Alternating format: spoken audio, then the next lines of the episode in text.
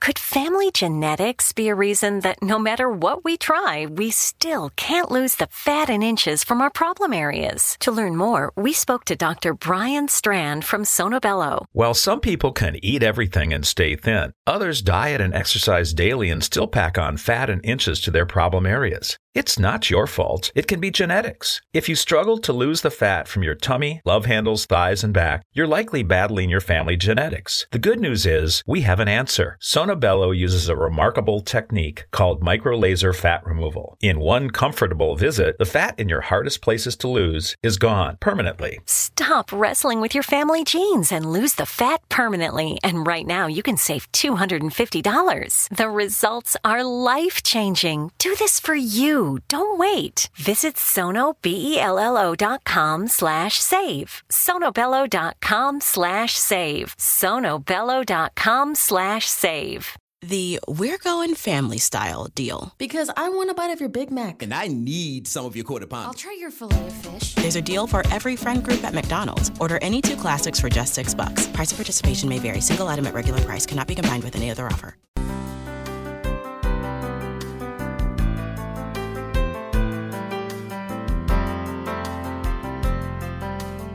Welcome to Mission Evolution Radio Show with Gwilda Wiyaka, bringing together today's leading experts to uncover ever deepening spiritual truths and the latest scientific developments in support of the evolution of humankind. For more information on Mission Evolution Radio with Gwilda Wiyaka, visit www.missionevolution.org. And now, here's the host of Mission Evolution, Miss Gwilda Wiyaka.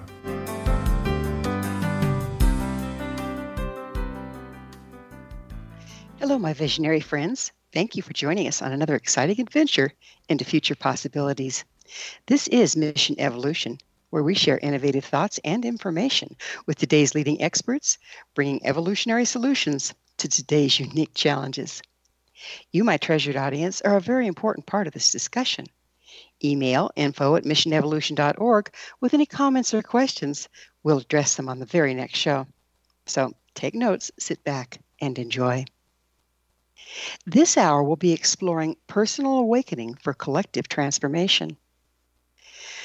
We are indeed living in unprecedented times. In the throes of a pandemic, social upheaval, and racial unrest, there's much inflammatory rhetoric and finger pointing.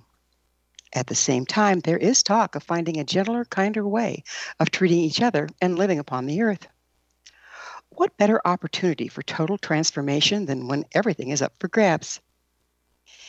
Historically, we've tried to change things from the inside, make laws, control the masses, win wars. But true and lasting change can only come from inside each of us. How can we awaken to our personal potential? Can we transform the world by transforming ourselves? Where do we even start? Most importantly, can we do it in time? With us this hour to explore this personal awakening and collective transformation is Michael Sapiro. Michael is a clinical psychologist, Dharma teacher, writer, meditation researcher, and former Buddhist monk. He's on the faculty at Esalen Institute and a fellow at the Institute of Noetic Sciences, and is compiling a study on time travel, hope, and love with Dr. Julia Mossbridge of the Institute for Love and Time. Dr. Sapiro teaches nationally on the art and science of transformation, expanded human capa- capabilities, and future making for personal and community growth. His website, michaelsapiro.com. Michael, thank you so much for joining us on Mission Evolution. Oh, thank you so much for having me on the show. Um, let's start out with your educational background. Okay. Should I just list it? would be. I, uh, I, I, it's an interesting mix. I have a bachelor's and master's in English, specifically in both creative writing, and then my master's was focused on social justice and feminist pedagogy. And uh, then I did a lot of kind of community and social development work and went back to get another master's and a doctorate in clinical psychology. That's quite the repertoire. What from there? Whatever drew you to uh, be interested in human transformation? I think I've always been interested, coming from a family that uh, suffered greatly in World War II and watching my family kind of work through their own suffering um, toward thriving inspired me to dive more into um, human psychology and which for me naturally leads to human thriving human development. And so i spent a lot of time early on in my life thinking about how people suffer. And so throughout my life even throughout my education i focused my own learning and growth on what would it take to develop ourselves and then our communities so that we're we all have um, an equal chance at thriving I like the way that you started that with ourselves and then our communities. Would you go into why that order?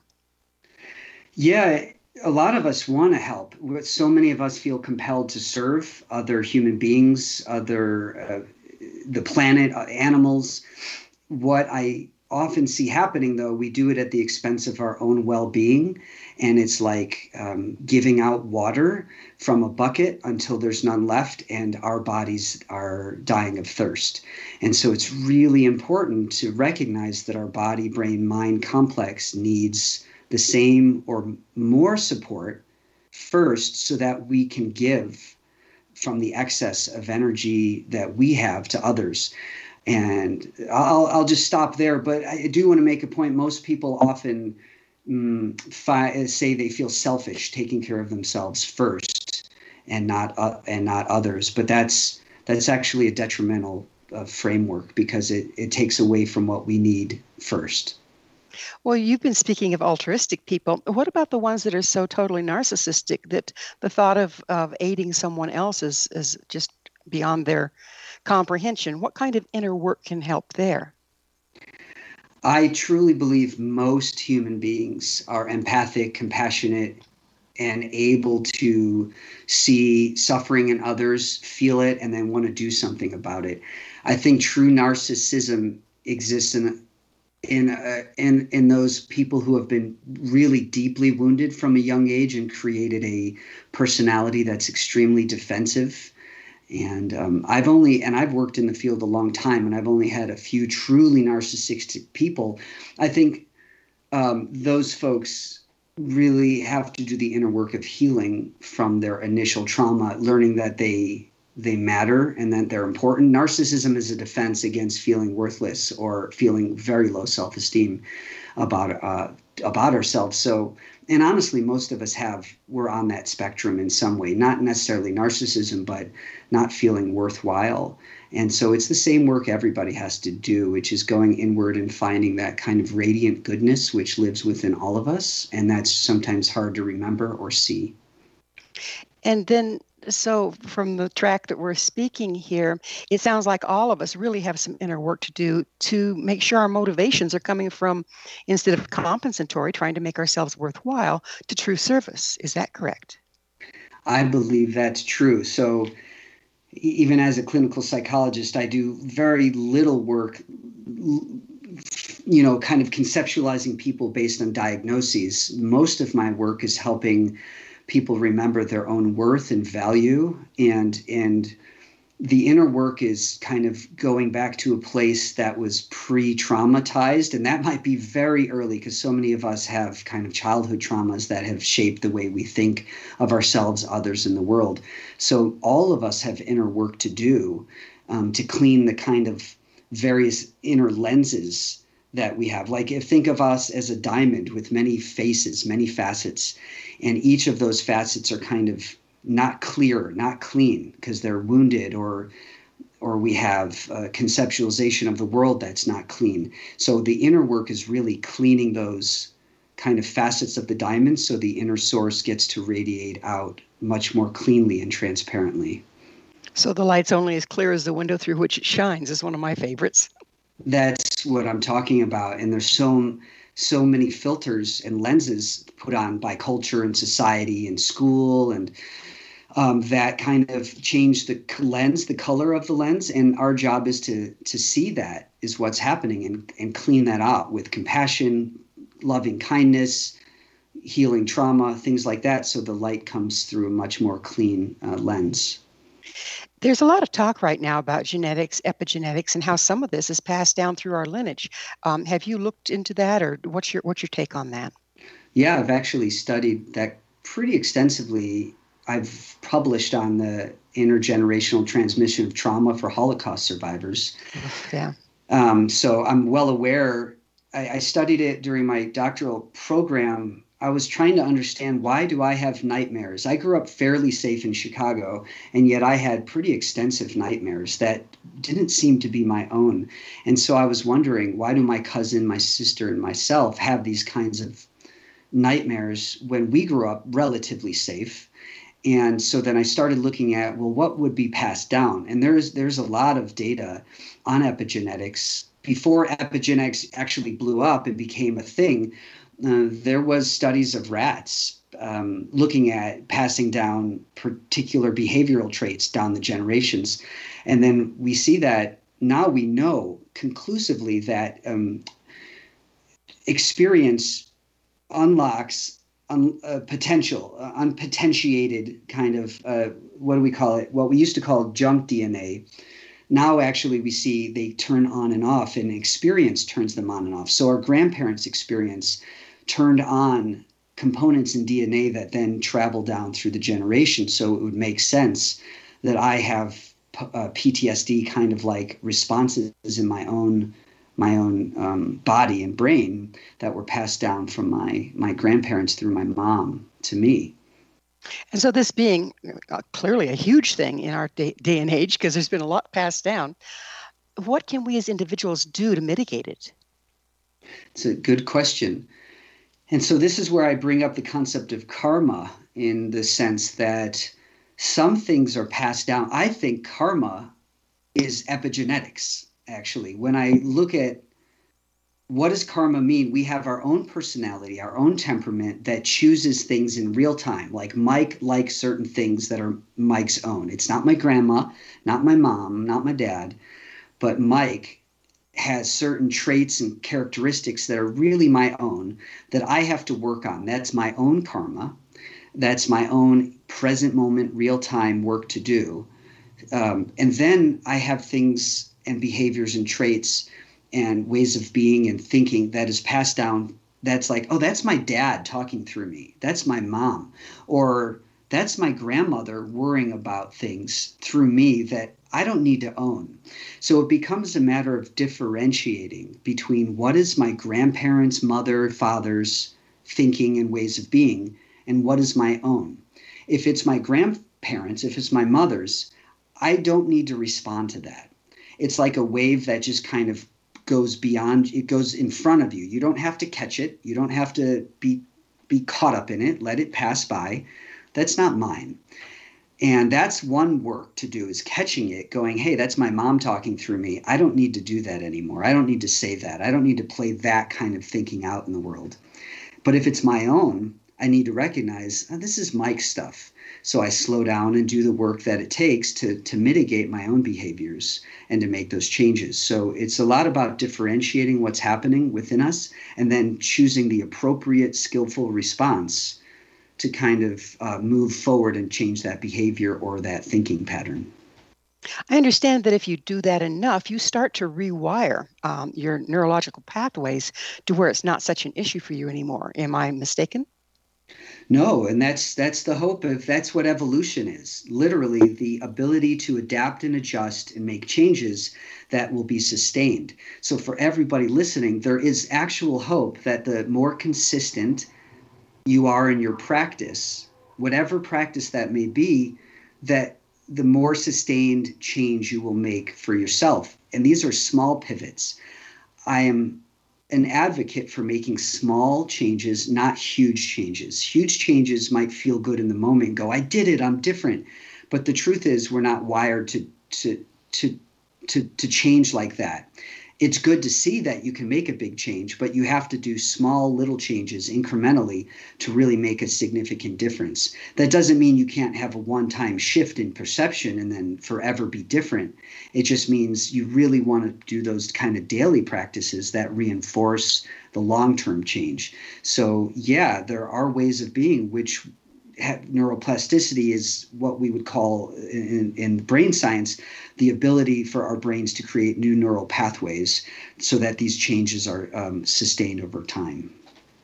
Uh, we're just about out of time for this segment, but you spoke of um, practice.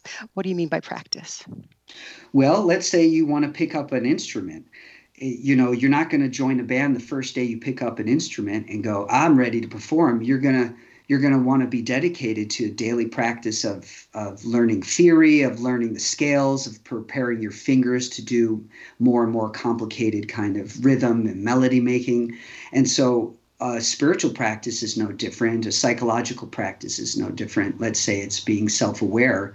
Every day will build up. What am I aware of today? Thoughts, behaviors, sensations, mm, images. Uh, it could well, be a. It, oh, it yeah. is that it is that magic moment. It's time okay. for a commercial break. Michael and I will return shortly, so you don't go away.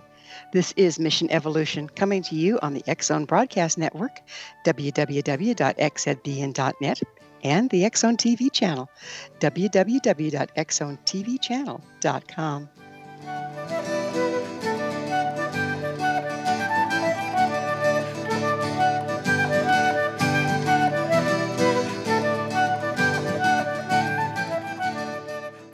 Thank you. You're welcome, sweetie. Have a good day. The demand for healthcare professionals who deliver both comfort and critical care is growing. FindNursingSchools.com connected me with an accelerated Bachelor's of Nursing degree program in my area with expanded capacity so I could complete the program in 16 months. Now I'm on the path to an in demand career that offers job stability, flexible schedules, competitive pay, and the choice of where to work. Visit FindNursingSchools.com to begin your journey today. At Kroger, we believe it takes the right team to bring you the freshest produce. That's why we partner with farmers who grow only the best. And that level of teamwork means better, fresher options time and time again. Working with farmers is what it takes to be fresh for everyone.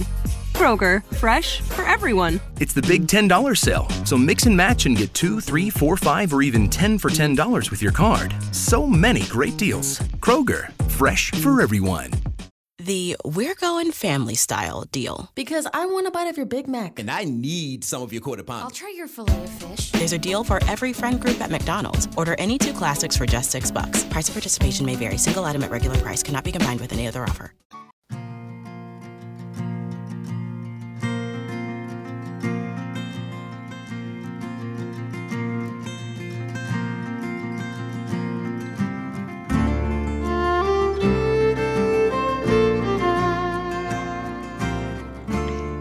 Hello again. This is Mission Evolution, missionevolution.org, dedicated to unification and evolution of consciousness.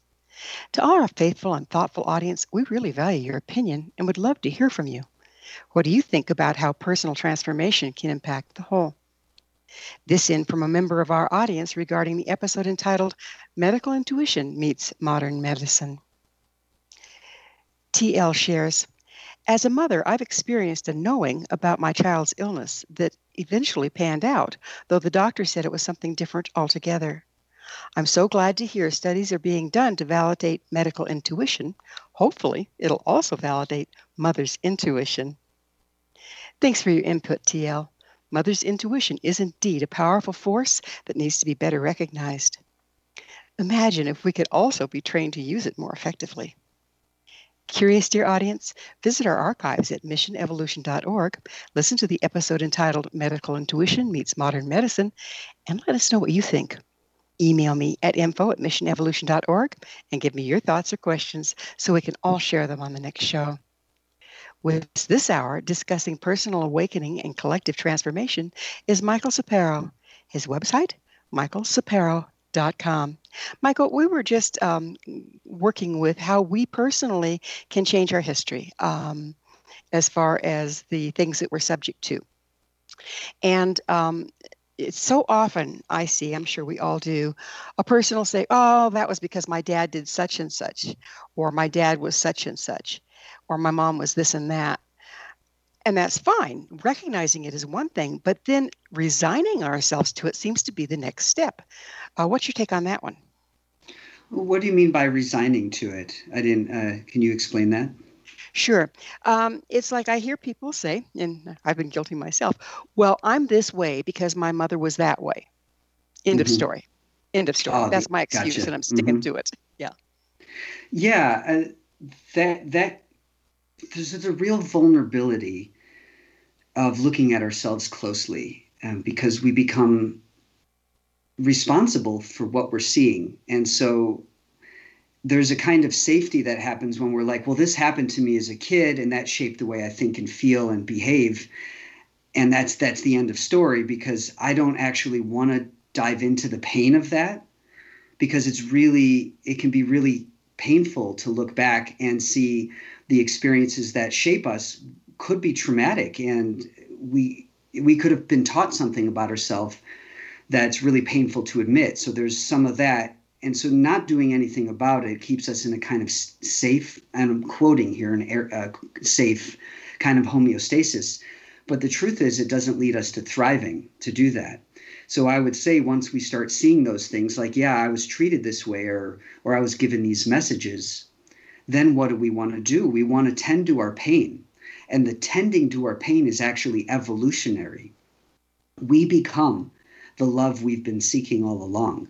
When we learn to have self compassion and self love and actually practicing that, meaning moving love inward toward ourselves and being the kind of tendering, nurturing presence we were always wanting to have. That's an evolution in our growth where we're the ones giving ourselves the love we so desperately need.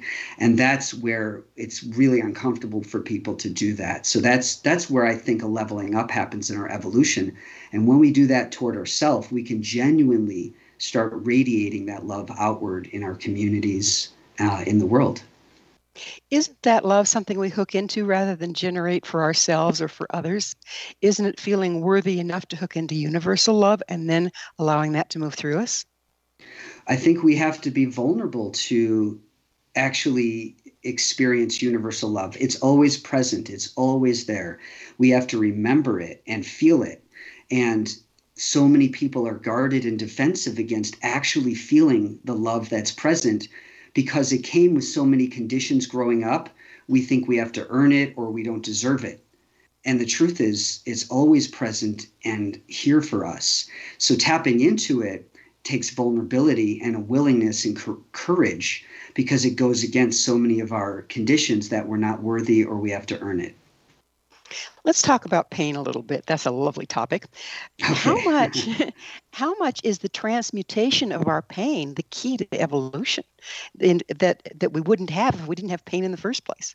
Totally, and and my patients really don't like that I say that because they they want to be able to thrive and c- contribute without having to dive into the pain because it's painful enough to feel pain, and then what I'm saying is actually the gateway to love the gateway to thriving is through your pain. And so many people get disappointed. They're like, no, don't I have enough of it already? But being with your pain, you learn how to access love because love is the medicine which gets you through pain. Vulnerability and love gets you through pain, which strengthen you, give you resiliency, tenacity. And it's the love you've always been seeking, but you can't avoid pain because then you're avoiding the love that comes as the remedy. I remember, as most women do, being in childbirth and being able to embrace the love of my husband at the time, mm. uh, the love for my child, and what my body was doing, even though it was very intense. It wasn't destroying anything, it was building something. So there was a mm. real reframing that went on there that uh, walked me through home births, a couple of them, mm. without that much of a problem.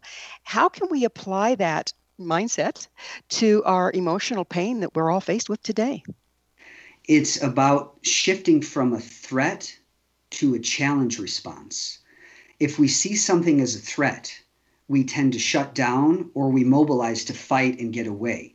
And so when we see pain as a threat, we then we're then faced with cortisol responses, adrenaline responses. Our body tends to tighten up. Blood flow goes away from the brain into the limbs so you could get away when we look at pain or any circumstance as a challenge, as a growth opportunity, then we can see the thing um, as a way of a stepping stone to our growth and evolution and transformation. So, what we want to do is start looking at, at experiences as opportunities for growth. And it might be a challenge, uh, might be a challenging situation. It doesn't mean it's easy or, or wanted, but you have to move out of threat response and go to challenge response. And that once you start changing that perception, then you can see all your experiences as growth oriented, even when they're unpleasant. So it sounds like when you were talking about the the physical physiological response to pain when you're seeing it as the enemy, it sounds like it makes it worse because everything tightens up, blood flow lessens, uh, there's no yielding, there's no uh, give at all. Doesn't that make mm. pain actually worse? A hundred percent. Your cells uh, respond to what you're thinking if you see something as a threat, the, your, your own cells in the body will respond as if there is an actual threat, even when there isn't. Many of us have been threatened in real time, but it but our bodies continue to react as if we're always in threat.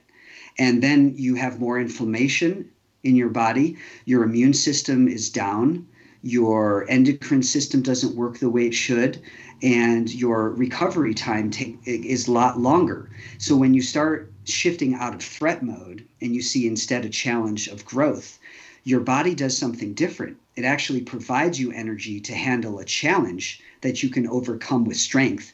You have quicker recovery time, your cells are healthier and live longer. This is this is all really uh, bona fide data. Um, you can look up uh, from the telomere effect, Elissa Epel's work out of UCSF. Really beautiful work on just shifting your mindset actually changes your body's response, and you can have a much healthier body with a healthier mindset.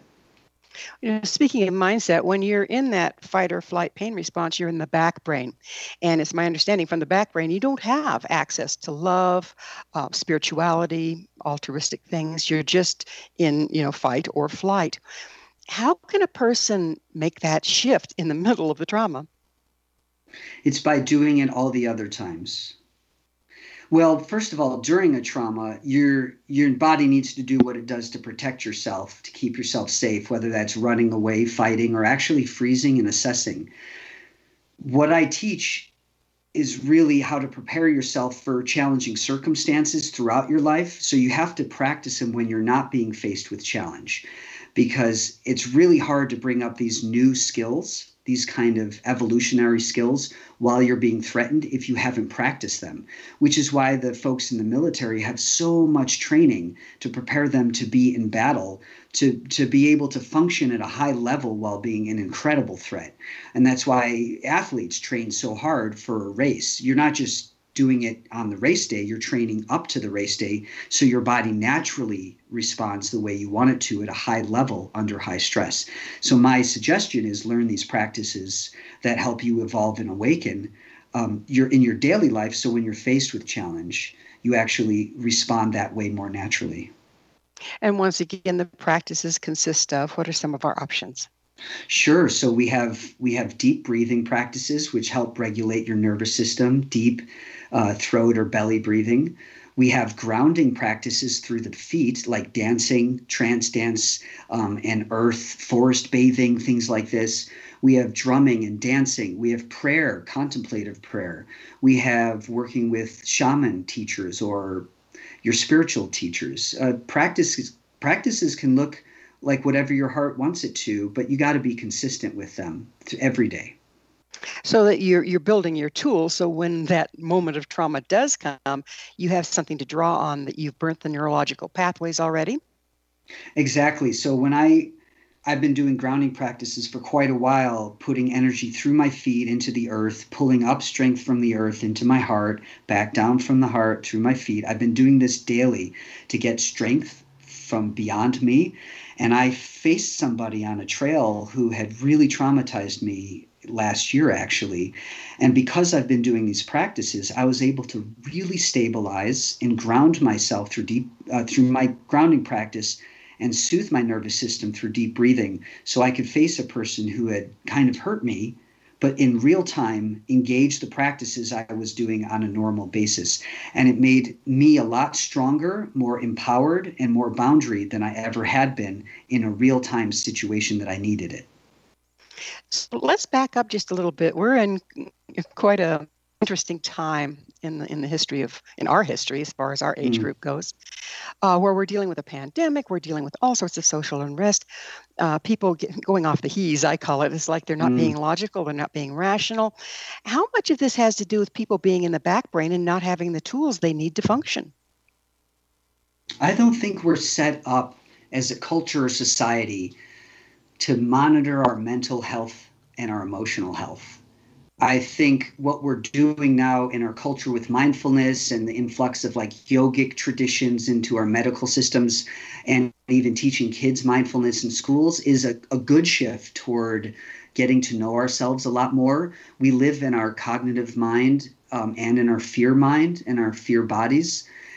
And so, what we're doing is trying to correct that. The medical system is shifting, the psychological system is shifting, but we're not starting off on a good foot of like knowing ourselves. So, what we're seeing is a lot of people freaked out, and rightfully so. There's a lot of stuff happening where we should be cautious and and a little on guard. We don't know what's going on, but we're living in in, a, in our fear bodies, and we're not even aware that we're living that way. So, what I'm trying to help people do, do is get a real felt sense of their bodies, which are always giving messages and signals how we're doing, so that we can correct and respond in a skillful way, so that we're not living in fear and we're not reactive. We have just a little bit of time left in this segment, but tell us a little more about a fear body. Some of us have heard of it, and some of us haven't. What is a fear body? Well, that's what I call the body that kind of lives in a tight, uh, restricted, constricted. I wake up with fear sometimes. I, I have PTSD myself, so I'll notice I wake up and already I'm in dread. I'm afraid of what's coming. That's not every day, but that certainly happens to me. And so throughout the day, I check in with myself. Am I tight? Am I constrictive? Am I having fantasies of, of that are fear based, loss? And so it's really checking in with yourself. And the fear body tells you it's tight, it's afraid. And then we, when we see it, we can learn to regulate that. Great. Well, it is that time again. Time for another quick pause. Michael and I will return shortly to our discussion, so you stay right there. This is Mission Evolution coming to you on the X Zone Broadcast Network, www.xzbn.net, and the X Zone TV channel, www.xzonetvchannel.com.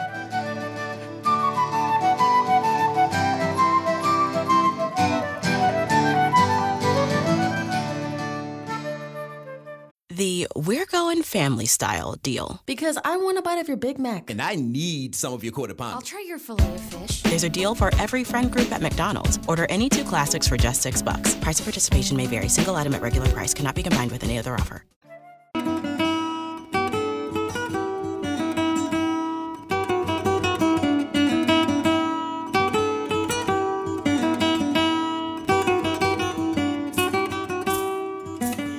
Welcome back. This is Mission Evolution. Did you know our entire leading edge information packed past episode collection is available to listen or download with our compliments? Visit our archives at www.missionevolution.org for our ever growing selection of guests and topics. To find out more about me, Gwilda Wiyaka, and the other things I offer, visit www.findyourpathhome.com. Our guest this hour is Michael Sapiro. We're speaking about awakening, evolution, and transformation. His website, michaelsapiro.com. Michael, let's change um, gears just a little bit. We've been talking about personal transformation and how we can kind of get a handle on this living out of fear versus living in acceptance and love. How can personal transformation impact the whole? How do we take it from there out into the world? It's by first understanding the interdependent nature of reality, that we are all dependent on each other for our well being, just as good food comes from the soil quality, the nutrients, sunlight, and water.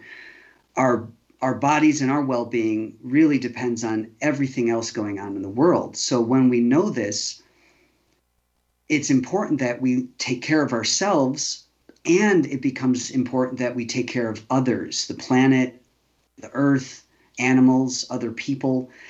The more we awaken to the true independent nature of all things, the more we see without a doubt we're all responsible for each other's well being. And so it's hard not to step into service. It's hard not to then take care of our communities. Um, and that starts with ourselves first, but that radiates outward. What does it look like if we try to skip the self part and just go into service? Burnout. It looks like having no resources for ourselves, resentment can come up for those we serve because we think they're taking from us rather than recognizing we're giving too much. Um, our own bodies can shut down. It looks like a lot of different things. Like we depersonalize the people we're serving. We call them by their diagnosis or disorders. Yeah, that you know that person instead of the human being with this thing going on. We we stop seeing them with humanity. So there's a lot of um, detrimental outcomes of not serving ourselves. Mm-hmm. So let's go a little bit into diagnosis. That's it, it seems like a, a, rabbit hole that we've gone down, in that we take this list of symptoms, pigeonhole it, and then that person is identified by that, and they identify with it. What's the downside of that?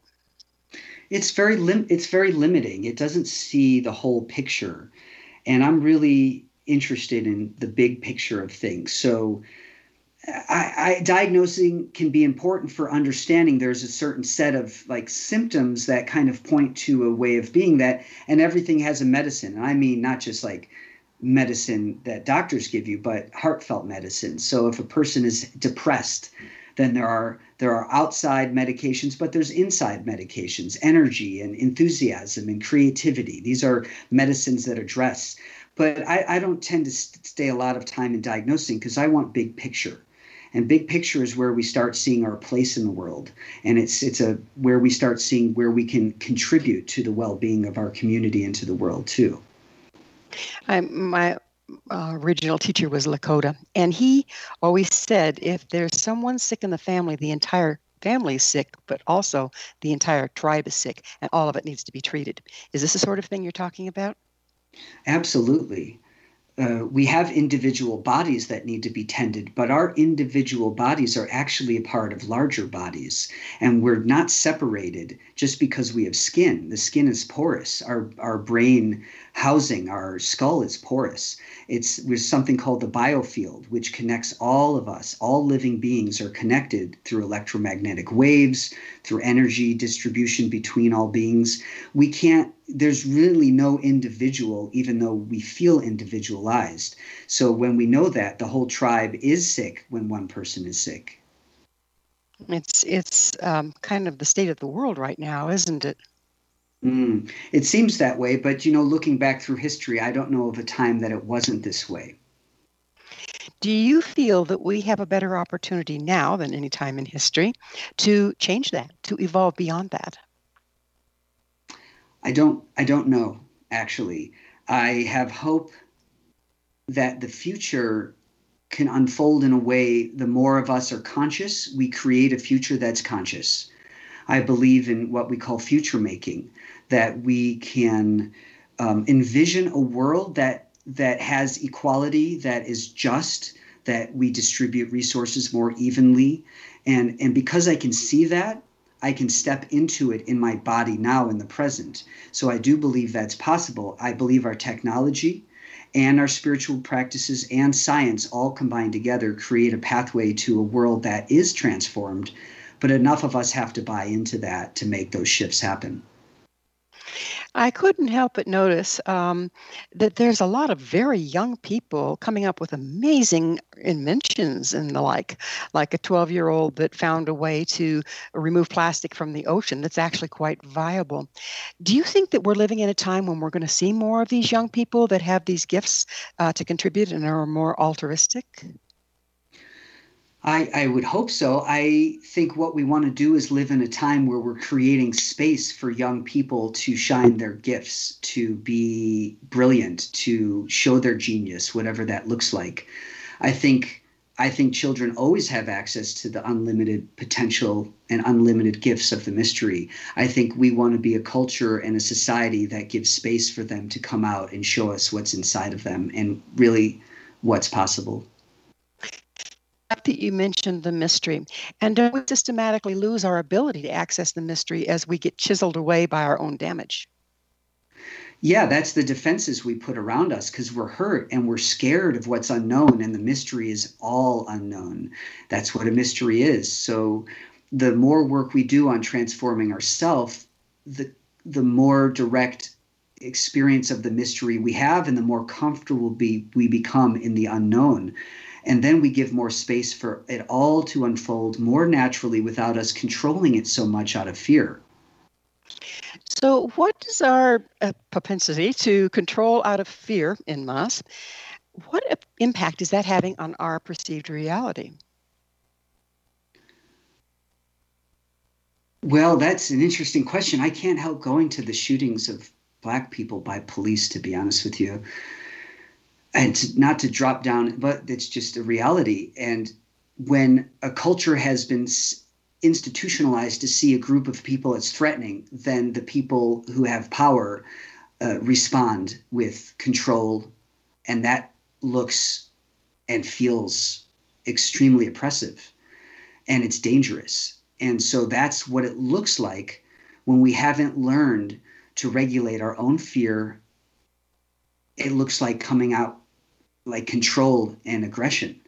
And so that's a direct cause of living and, and living in a society that creates more fear rather than creates um, a, a, society that is more open to love, understanding, forgiveness, listening, justice, things like this.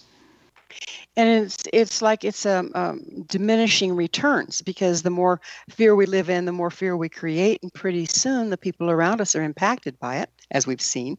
How can we turn that around? What's the first step each individual can take? regulating themselves first. It's like being on an airplane. You have to put, you, when an emergency, put your own mask on, then give it to others. We have to be really aware of how we're living and the choices we're making and how that how those choices impact others and the world around us again it's personal awakening for the sake of collective transformation and so we want to be sure where we're acting from is a place of calm, equanimity, a place of thoughtfulness, of skillful thinking. And then we can move forward into making sure others are doing the same work as well. We can only, we're only in control of ourselves first. And then maybe when enough of us are awakened and calm, we can have a, a lot of um, influence on institutions that then will change their policies so that we're at, we're at a much more equal footing. One of the things I've noticed lately as I go through my process and the people around me go through theirs is um, there'll be a set of facts. They'll be laid out before me. And there'll be this knee jerk reaction in interpreting those facts. However, if I stop, take that deep breath, and look at it again, I realize no, I'm mistaken. These are just the facts. This isn't the proper conclusion to be drawn from these facts. What is? Would you speak to to that kind of transformation and how that can change the way the world is operating right now. Can you can you speak a little more just about what what you mean about facts first interpretation? I think that's really interesting. I'd like to hear your perspective uh, on that. Well, every day we're all faced with facts, but and mm-hmm. facts might be facts but our interpretation them, of them is totally different depending upon whether we're in the back brain or the front brain or right. whether we're a person that believes in, in fear and are all tightened down around our experience or if we're in flow and we can look at it fairly neutrally it seems right now that the our reality is up for grabs because we can have these facts and everybody interprets them differently that's what i'm talking mm. about the difference yeah. between mm-hmm. interpretation mm-hmm. and, and facts right. Mm-hmm. Well, I, I think that's probably true of all human history that our, our perception of reality is based on the conditions that we've been grown up in. And so we were in, it's like fish swimming in water. And so when I lived in Asia in Thailand, the perception of reality and of time was so different than the perception of time in New York and Chicago, where I kind of spent a lot of time growing up and I believed my version. So when I went to Thailand, I got really upset with Thai people about why don't you? This is totally not reality. You guys are skewed. It's it's not accurate. And I would be upset until two literally took me two years to realize I was projecting my perception of reality onto a whole country, thinking that I was going to do some changing of that whole country to be more like New York and Chicago time. And it, it, it shattered my my glass bell around me shattered and i saw how my own reality was created by my the conditions of my upbringing. And that along with the buddhist practice really helped me soften my stance and be more curious. So curiosity is what i teach. Can you be curious and not take anything personal right now? And just get information because the universe is so vast. Instead of shutting it down because you don't understand it or agree with it can you be curious and take take like it's like more puzzle pieces to your idea of the universe. Just be curious and a little bit more like less personalized. Okay. And then you get more pieces of the puzzle and your understanding of life uh, it grows tremendously. So you're let me reframe this for us. You're saying that if we use curiosity versus locking down on a judgment that we can get more facts upon which to base our reality Yes, we just don't know enough. None of us know enough. I don't know enough. There's no way to know all uh, everything we need to know to make really good skillful decisions. So we want to get a lot more information and curiosity is the doorway into it where you're kind of foregoing your ego's defenses like I know it or I don't want to know anything else and you're like, "Hold on. Let's calm down and what am I missing? What can I learn here? I'm curious and I'm willing to learn." The we're about out of time in this okay. segment, but the world is shrinking as there's more and more people and more cultures coming together, and there's a lot of cultural clashes going on as a result because there's these set mindsets of the way things should be, just like you discussed. How can we accommodate, and what are the advantages of accommodating a totally different mindset as far as timing, say, for instance, goes? If you're wanting to experience more of the vast mystery then be willing to hear and learn things that are out of your safe comfort zone. As long as you're actually physically safe and it's not harming you then slowing down and being receptive to what you're offered and having some surrender. We can have a vastly different experience of our own self not alone other cultures and other people is again being willing to learn and be curious for the sake of learning more about the universe as it's unfolding in your own present life. So that embracing the mystery, embracing curiosity, and that's taught in traditions that are ancient, yes. is one of the keys. Fascinating. Well, we're going to have to pick up on the other side of this commercial break. Michael and I will be back shortly to, to continue this discussion, so don't go away. This is Mission of Evolution coming to you on the X Zone Broadcast Network, www.xzbn.net, and the X Zone TV channel, www.xzonetvchannel.com.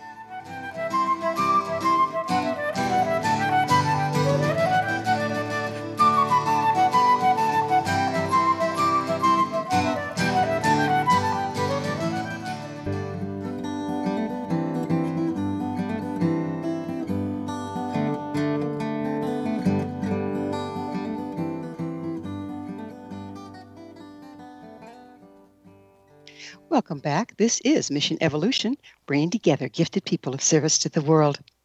I love to hear from our audience. Your thoughts are very important to me. To suggest a topic or guest that you think would be of interest, email us at info at missionevolution.org.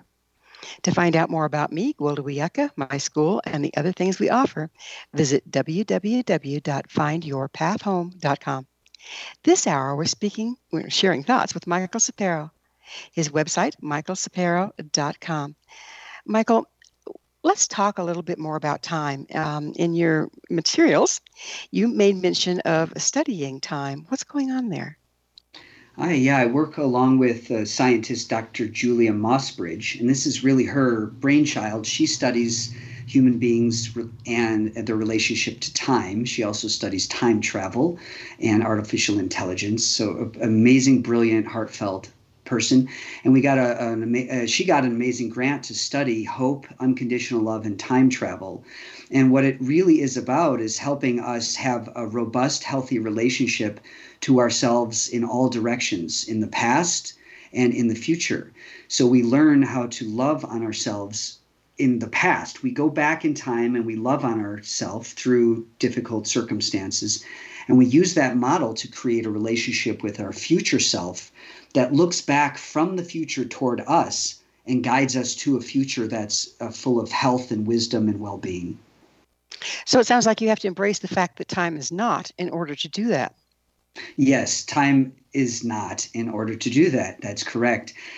And I mean, there's so many so many theories on time not existing the way we think anyway. And when you use mental time travel, you can do it in the present moment, seated here in the present, grounded in the present, and yet expand your mental sense of time in, in all directions, actually, back through the lineages of your family and also in the future of humanity. We have access to all of that unfolding at all, at all the time. Well, that goes right back into your you're speaking about karma actually being the epigenetic change, doesn't it? It does because that's what's rippling through what we think is time, but it's it's interesting because it's happening in the present moment. Whatever happened to our family way back in the past is still continuing in the very present moment through our own behaviors, our thoughts, and it will ripple into the future unless we do some healing work around it. But the future is also rippling back to us right now. That's what we're finding. The future is sending information back to the present. And we have to expand our conception of time as well as our intuition, as well as our um, felt sense of it coming back. And that takes sensitivity to pick up information from the future. The future is subjective, yes? Uh, what do you mean by that? Like, um, in other words, mm-hmm. we have we have con- we can change by changing what we're doing. We can change what what the outcome is in the future. Yes, we have some some impact on what happens in the future from right now. Absolutely, the way you change your mind or behaviors right now will influence what comes in the future, and the future is already happening. So, which version of the future do you want to have a relationship with? It's mind-boggling when you get into it. it is. It is. Once you start having an experience of it, it becomes because you, you might you might already picture yourself what you're eating for dinner. That future self could look back at you and go, "Oh, here's what you're eating for dinner." But what happens when you start seeing the future self who's vibrant and uh, wiser and stronger, and she looks back at you and says, "Hey, these are the things you do to get to this position." Then it becomes concrete then it has a real tangible set felt sense of that's the future I'd like to live into and that future is already speaking to me. It's already happening. There's a study you could probably tell tell tell me the name of the gentleman that did it but it was a scientifically mathematically proving that um, the the future uh, causality is equal parts past and future but it only happens in the present. And it sounds like that's exactly what you're talking about that is exactly what I'm talking about. I mean, as far as I know, that's it. Because what do I really know? I just have my experience and some good data and colleagues who are brilliant. Um, so, from my perspective and my experience, it does work that way. That's right. I'm being as influenced by my future as I have from my past, all here in the present moment. And that's an ancient concept as well, isn't it? It is. It, it stretches in a lot of in a lot of um, spiritual traditions, like the Longhouse. Um, it's called. Um, there's there's a lot of native indigenous traditions. The long body, it's called, where you have the past and the future all wrapped up in the present moment, unfolded. And uh, a lot of non-dual traditions have no time and space, and so everything exists and unfolds in the present, all past and future at the same moment. And it takes us expanding our awareness to have a direct relationship, not a theoretical one, but a direct relationship with timelessness. And is the um, pathway to that outcome personal work and evolution on the inside first? Of, yes, for me, it's of course. We sit grounded in the present moment. Our bodies are the grounding rods between Earth and the cosmos, the Earth and the heavens and we ground here in the present, but then expand our sense of awareness in all directions, physically in the space, and then over time. And then we are local, we're sitting local in a very non local, non dualistic experience of the universe where everything's accessible right now. How do you think the world let's say will let's say will how do you think the world will change as more and more of us are able to access that way of being? We if the more of us do this grounding work in the present and expanding our sense of timelessness we can take all of the resiliency and tenacity and strength of our ancestors with us as we create a future, as we co create a future together that has that resiliency and strength and empowerment built into it. And so we're, we're really moving into a future with love, compassion, strength, wisdom. That's how the future will be different. I, I love the way you say the the tenacity and the gifts of our ancestors because heretofore we've been talking about oh epigenetics and we've got all this damage from our ancestral history. Let's not throw out the baby with the bathwater, right? Yeah, my family survived Auschwitz. I, I, I want to take that strength and I want to use it when I'm faced with challenge and hardship. Uh, not to compare like well this isn't as bad as that but to be like my grandmother faced something i didn't even i don't know if i could face. So i want to use her strength to move into the future with and all of us all of our ancestors have have survived t- tremendous tragedy and trauma for us to be alive right now facing a future that's unknown so let's take that strength let's take their gifts and move it into the future so this is actually um, transmuting karma, isn't it? That's right, exactly. Is that part of future making for you? That is a part of it on a personal level and on a, and on an in, like a collective level as well. We have a lot of hurts in this in our in our country in America with the way we treated Native Americans and and the, the slaves we brought in and how we, we you know use Chinese to build railroads, how we intern Japanese. There's a lot of pain here that we can actually trans uh, transmit, not transmit, we can transform into uh, something very positive, but we have to do it at a collective level.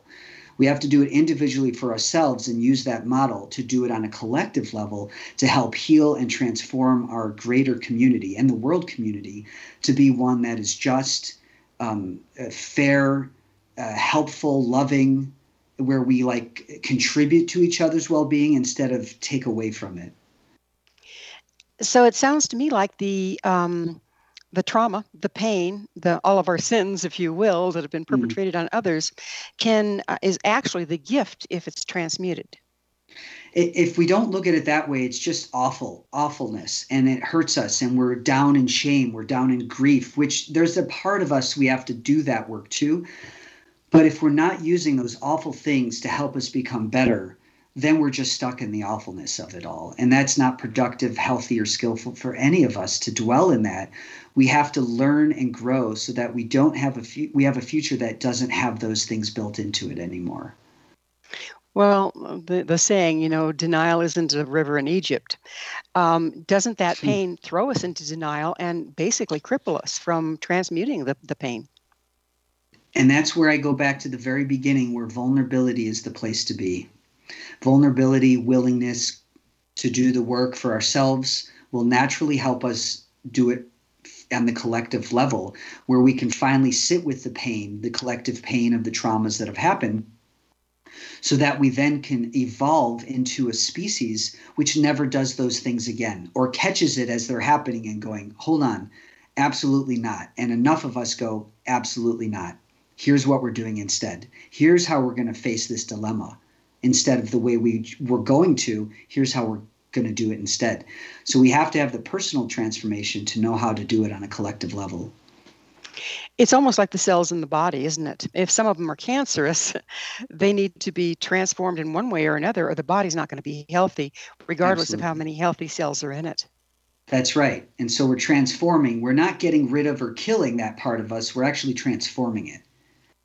And that transformation carries power, doesn't it? It carries the essence of love through, which then radiates to everything we do, every relationship, even those strangers we meet. When we've done the work, that love that we've gotten, we've touched again, will come out in our relationships to everybody. So, Michael, what is your mission? I want to help people awaken to the fact that they're just precious. Every human being is precious. And from that place, we are worthwhile, we belong, we have a right to be here, and that we're important just because we're alive. And knowing that, we can then help others come to the same realization of their own preciousness. And we're going to spend more time encouraging and supporting each other rather than defending and cutting each other down. So, yeah. Mm-hmm. Beautiful mission. So, uh, what do you have to say to um, Mission Evolution's worldwide audience? What's our first step to get to where your vision is? Just know that you matter and everything you've been through, even if it's terrible and hard. Um, I don't know what purpose it has for you, but that's the material from which you can grow and transform and become the, the version of yourself you're longing to be, and that you have innate gifts inside of you that are longing to be expressed. And so don't don't take a lot of time to get to them. Become the painter, artist, poet, lover, musician, cook, you've always wanted to be. Start right now because the world is waiting on you to awaken those gifts because our world will be better the more of us who are using those gifts that are innate in us. So you believe that we are all innately gifted? Absolutely, in our own ways. In our own ways, each one of us. We might not be Michael Jordan's or Freddie Mercury's on the stage, but we all have something unique that's longing to come out of us and wants to be expressed, and that's all valid, equally important for our evolution as a species. Each piece is equally important and part of the whole? Yes, each piece is equally important for the evolution of humanity. Everybody matters, and everything inside everybody matters that wants to be expressed in a healthy way is what gets us to our next evolution as a species. Oh, thank you so much, Michael. Unfortunately, we are out of time. I could go on and hmm. on and on. I think we both could. So thank you so much for coming on the show. Thank you so much. And it was really lovely to be with you and have these deep conversations. Thanks for doing the work in the world you're doing. And you. Our guest this hour has been Michael Sapiro. Michael is a clinical psychologist who teaches nationally on the art and science of transformation, expanded human capabilities, and future making for personal and community growth. His website, michaelsapiro.com. Remember, our entire information packed past episode collection is available for listen or download free of charge. Visit our archives at www.missionevolution.org for our ever growing selection of guests and topics. This has been Mission Evolution with Gwilda Wiyaka, coming to you on the Zone Broadcast Network, www.xzbn.net, and the Zone TV channel, www.xzonetvchannel.com. Join us next time as this mission continues, bringing information, resources, and support to our evolving world.